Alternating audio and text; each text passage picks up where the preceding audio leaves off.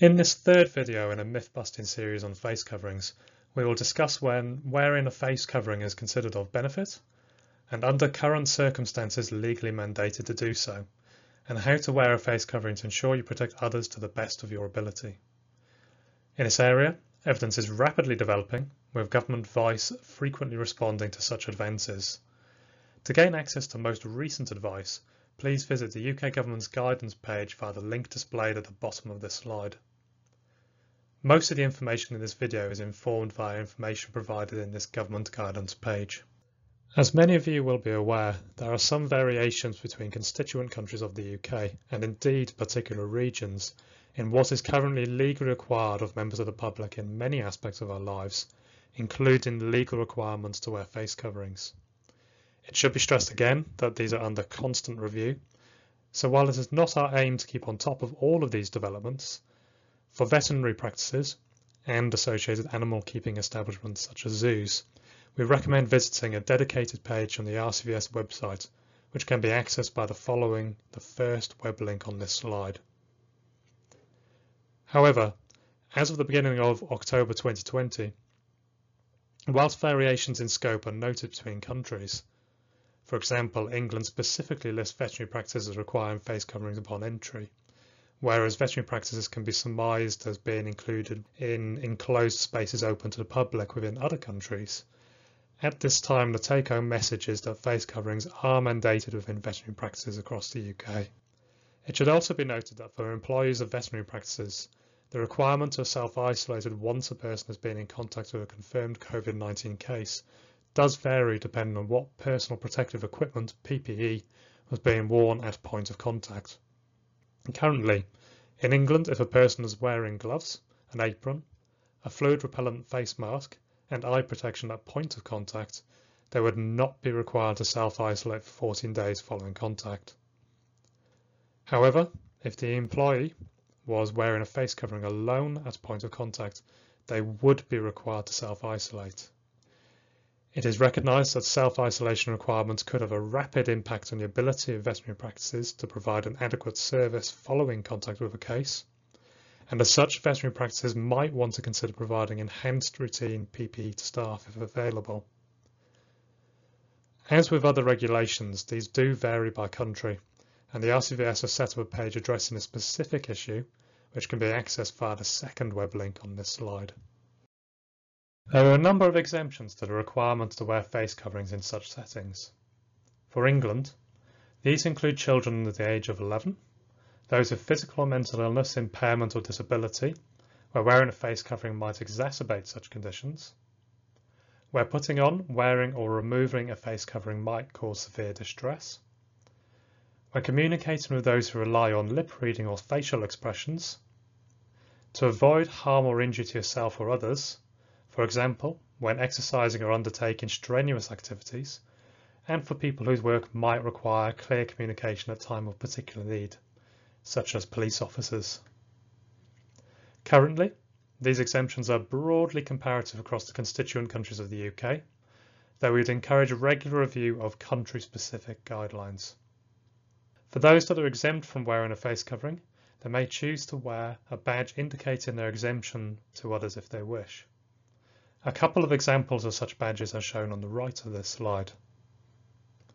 There are some circumstances where removal of a face covering is permitted, for example for identification purposes in a bank or shop, when eating or drinking, taking medication, or actually when getting married. Again, we would encourage regular review of country-specific guidelines to ensure you are acting within the law. We discussed different types of face covering and the pros and cons of each in the first video of this series. However, as a general reminder of features to look for, any face covering should cover your nose and mouth with a comfortable but secure fit. It should be secured to the head through ties or ear loops and be made of a material that is comfortable and breathable. Regardless of whether you select a disposable or reusable face covering, it should consist of at least two layers of material. In fact, the World Health Organization recommends three layers should be worn. Finally, for reusable face coverings, you should be able to wash and dry the face covering without causing damage to it.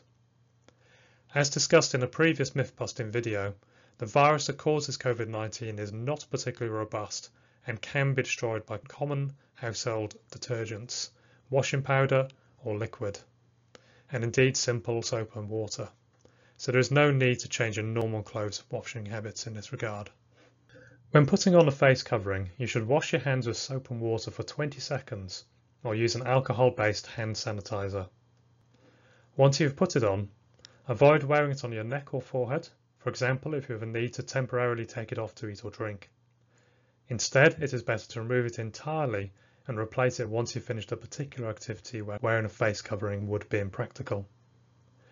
While you're wearing a face covering, try to avoid touching a face covering and generally try to avoid taking it off and putting it back on in quick succession. For example, if you're moving between shops, it might be better to keep wearing it between shops if they are a short distance apart. Of course, if the face covering becomes damp or if you've touched it, it would be best to change to a different face covering. This brings me to safely removing a face covering. Before removing your face covering, you should wash your hands thoroughly or use a hand sanitizer before removing using the straps, ties or clips alone, taking care not to touch the main body of the face covering if possible. You should keep a face covering for only your use. After removal, if single use, dispose of it, and if reusable, wash it. Finally, you should wash or hand sanitize your hands again. Just to finish off, we thought it would be useful to provide a couple of hints and tips regarding use of disposable medical face coverings specifically. Although many people are getting used to using these, we observed these especially being misused, so thought it useful to give you a few hints and tips. A medical face covering should be orientated so the thick metal strip goes over the nose and the blue layer faces away from the, the face, blue to sky. To produce a good seal above the nose immediately following putting the face covering on, it is also useful to pinch around the nose. This is particularly useful for glasses wearers who might find their glasses rapidly mist over when first putting on a face covering otherwise. It's also come to attention that these face coverings might be having a detrimental impact on the environment, as this gull having become entrapped in a covering demonstrates. We would urge all users of disposable face coverings to ensure they correctly dispose of coverings in a bin, and if possible, also use the scissors to clip the loops at both ends to reduce risk of the covering becoming entwined in animals' legs. Thank you for listening to this third and final video in the RCVS Knowledge series focusing on face coverings in the light of COVID-19. The World Health Organization has some excellent additional videos on face coverings, as well as their own myth-busting series, which can be accessed via the first link on this page.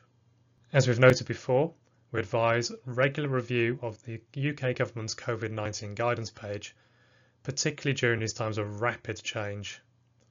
Finally, we also recommend regular review of the RCVS pages on face coverings, PPE and other matters relating to the veterinary practices via the included links.